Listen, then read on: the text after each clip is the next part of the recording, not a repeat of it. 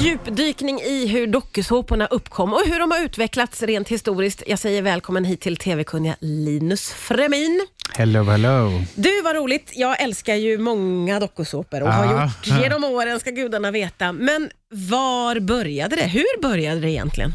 Ja, om man blickar tillbaka bara eh, 30 år sedan så existerar ju inte det här formatet. Oavsett om man pratar liksom eh, tävlingsreality eller vanliga realityserie eller vad det nu är. Eh, utan det här kom ju då i slutet av 90-talet och det Ja. börjar ju såklart i USA som mycket görs. Och eh, Bakgrunden var ju egentligen att man, eh, det var ganska dyrt och är dyrt att göra tv-drama, att göra eh, långa tv-serier ehm, och man vill liksom hitta något annat format. Ah. Plus att man eh, ville såklart liksom skildra verkliga människor på något sätt. Ja. Så att det, det började ju där i slutet av, av 90-talet då just och det. det. blev ju ett väldigt billigt format och är ju eh, det förhållandevis fortfarande Mm. eh, att, att producera. Och, eh, så att det, börjar, det börjar ju med eh, i, i både USA och sen eh, i USA kommer ju till exempel The Osbournes. Kommer Ja, du ihåg ja, den? ja, med ja. Ozzy Osbourne och Ja. Sharon Osbourne och Kelly Osbourne. Jag menar, hela den familjen. Roligt. Som liksom, ingen var ju känd förutom Ozzy då. Ja. Och Sharon var ju hans eh, manager. Eh, och då gjordes det ju en realityserie om dem Ja. som gick på MTV, som kom ja, med slutet på 90 90-talet, början av 2000-talet. Gud, jag hade glömt. Och det var den var ju roligt. stilbildande, Ja. för att man hade inte sett något innan. Och Folk tänkte bara, men gud, det här är verkligheten. Oj, får blicka in i den här märkliga Ja. liksom, hårdrockarens eh, familjeliv. Det man inte förstod då, och som man fortfarande inte förstår fullt ut, är ju att reality-tv är ju fortfarande styrt. Det är ju inte dokumentärt Nej, och det. har aldrig någonsin varit Och oavsett det vill man det inte mat. veta! Nej, men så Man är vill inte det. veta det, Nej, men allting är stageat. Liksom. Ja. Det är, man skapar som producent då olika situationer. Så Ja, vissa det. är ju mer styrda än andra. Ja. Så att det, det var ju, allting var ju ganska fake i The Osbournes. Ja. Det, var ju inte, det var ju inte deras riktiga liv. Nej, och då förstod man ju inte alls det. Nu förstår man ju det när man tittar på eh, Housewives of Beverly Hills till exempel, så förstår man att de här resorna och allt, eh, liksom, Precis. man ser väl med ett annat öga idag, men då hade jag ingen aning om att det fanns något som var styrt. Nej, men man hade ju inte sett det här Nej. förut. Sen så kom ju det som gjorde att det slog igenom i Sverige var ju Expedition Robinson. Just det. Det kom ju 1997. Ja. Och då bara för att ge lite bakgrund, då var ju SVT eh, kämpade ekonomiskt och den stora liksom, konkurrenten på lördagar var Bingolotto. Den var ju enormt stort då. Ah. Det är ju inte lika stort nu, men då var det liksom det. Mm. jättestort. Så att SVT försökte hitta något av matcher där, men kände väl kanske som många känner när Melodifestivalen är igång, att det är liksom vi, det, man kan inte vinna över Nej. så man kanske bara lägger vad som helst. Ja. Och då skapar de det här formatet, Robinson, och- som då när det kom kallades för nerings-tv. Det var ju ja, ja. så många rubriker. Det, det var chockartat när man såg det första gången. Extremt chockartat. Så att det togs ju ut från eh. Mm. att sändas och klipptes om Ja. till en snällare version som blev superpoppis. Så finalen första säsongen sågs ju av 2,5 miljon. Ja. Eh, så det, det var ju en succé som inte ens SVT tror jag hade räknat Nej, med. nej. Och det här var ju början på någonting nytt. För sen, bara några år senare, så kom ju Big Brother. Ja men precis. Vi ska prata Mm. om det, hur det har utvecklats och hur egentligen alla genrer finns med i dokusåporna idag. Det känns ju som att ganska snabbt så tog det fart och blev väldigt Ja. populärt. Eh, och här i Sverige så eh, var det ju då eh, Robinson som var liksom avstampet. Sen känns det som att det har liksom ha- man kan göra dokusåpa av allting egentligen. Allting går ju, för man eh, liksom där i början av 2000-talet när det var Explosion Robinson, det var eh, Big Brother, det var väldigt mycket det här sociala experiment. Mm. Och Det var ju mycket det som fick löpsedlar för man tyckte, och i Big Brother så hade de ju sex. Ja, sex och fylla.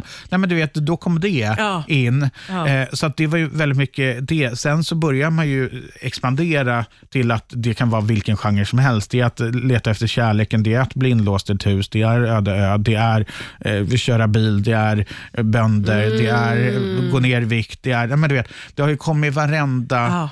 grej. Ja. Och ofta så är det liksom något tävlingsmoment och ibland är det inte. Ja. Eh, Har det att- gått trender i det här då? Ja, men det har väl gått trender. Alltså, ehm, nu har ju liksom så här, eh, Paradise Hotel och Love Island och eh, Ex on the beach, de kom ju för, ja, Paradise Hotel var ju först, var Ja. ju det tio Ja, år just sedan någonting. Ja. Och sen så kom ju jättemånga sådana. Och nu ser vi ju trenden då när de har fått så mycket kritik, vilket de har, borde ha fått mycket, mycket tidigare, Ja. just för liksom sexism och hur man behandlar framförallt kvinnliga deltagare, så eh, gör de ju massor med ändringar och ställer in och kan ju inte komma tillbaka Mm. om de inte liksom gör ändringar. Och nu är det väl i Norge, tror jag, Paradise Hotel, om det var det, där de inför det här att man måste eh, typ göra tummen upp Just mot det. kameran För innan man har sex, man för att visa att man har det. Ja. Och det är väl i alla fall någonting då. Så att jag menar, det, det går ju i vågor. Jag tror egentligen det som går i vågor är ju såklart, tycker jag, är elakhet versus snällhet. Okej, ja, vad, kan du se där? Nej, men liksom elakheten var ju väldigt mycket de som kom, alltså Expedition Robinson. Alltså det, var ju, det är ju hårt, det är ju Ja. fortfarande det i de här, när man sätter människor i en grupp i utsatta förhållanden. usch, Sen så har det ju kommit kanske, ja, tio år sedan tror jag, eh, när det kom de här mer gulliga, lite Bonde söker fru, lite det här Hela Sverige bakar, Ja. hela den som är mer mys. Åh, det är feelgood. Feel good Ja. mys-reality där alla är snälla mot varandra. Ja. För jag menar, Hela Sverige bakar, det är en tävling, men det är inte som att de hugger varandra i ryggen, utan de lånar socker till varandra. Alltså Det är något snällt Ja. och det är ju en trend som jag tycker mycket kommer från Storbritannien, för det är ju mycket sådana format. Liksom. ja, ja. Great British Bake Off som, Just. som det baserar sig på. Att där kommer liksom, för i Storbritannien så har de ju mest extrema hårdaste dokusåporna, nästan värre än USA, men Ja. också de snällaste. Ja, ja, ja, Medan i USA känns det som att de inte har några snälla alls. Nej. Nej. så att det, det är många sådana format, så att det går i vågor vad publiken känner så här, nej men nu är det för hårt, nu är det för konstigt.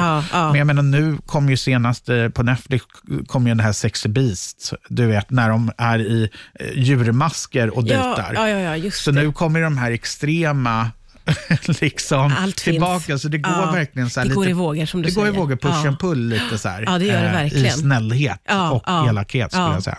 Vi, vi måste ju snacka lite grann om det här med varför dokusåporna är så populära. För de är ju otroligt tittade på. Så är det ju och, och man räknar ju med att ja, men närmare 50 procent av utbudet på tv är reality av någon form. Mm. Och eh, nej, men Jag tror att det är lite att man vet vad man får. Alltså väldigt många av de här genrer, genrer har ju blivit väldigt ja, nästan stereotypa hur man castar dem. Man vet hur en säsong av Paradise Hotel kommer vara. Mm. Visst, det är nya personer, men de ser ju likadana ut som förra säsongens. Och samma sak är ju faktiskt med Hela Sverige bakar, eller någon snällare variant Mm. också. Man, man, man vet vad man får, så att det är väldigt lite det är väldigt lätt att konsumera.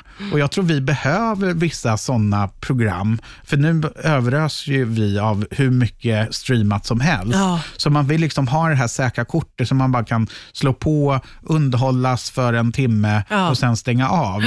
Och, eh, Och så finns det så mycket att välja så på och mycket. något för alla ja, känns det som. finns de som vill ha snällare, det finns de som vill ha sex och fylla. Mm. Och, och man vet ju vad dramaturgin är. Så att jag tror att det, det har man varit så duktig på att jobba in. Mm. Samtidigt så kan det bli tråkigt såklart. Men då dyker det ju alltid upp något nytt. Ja. Då blir det drejare eller glasblåsare eller ja, men sexy beast i, i masker Ja, eller ja. någonting. Så att det kommer ju alltid något nytt som man kan förföra, förföras och förfäras över. Ja, liksom. ja. Men du, om vi ska säga lite om framtiden då. Hur tror du trenderna kommer att gå framöver?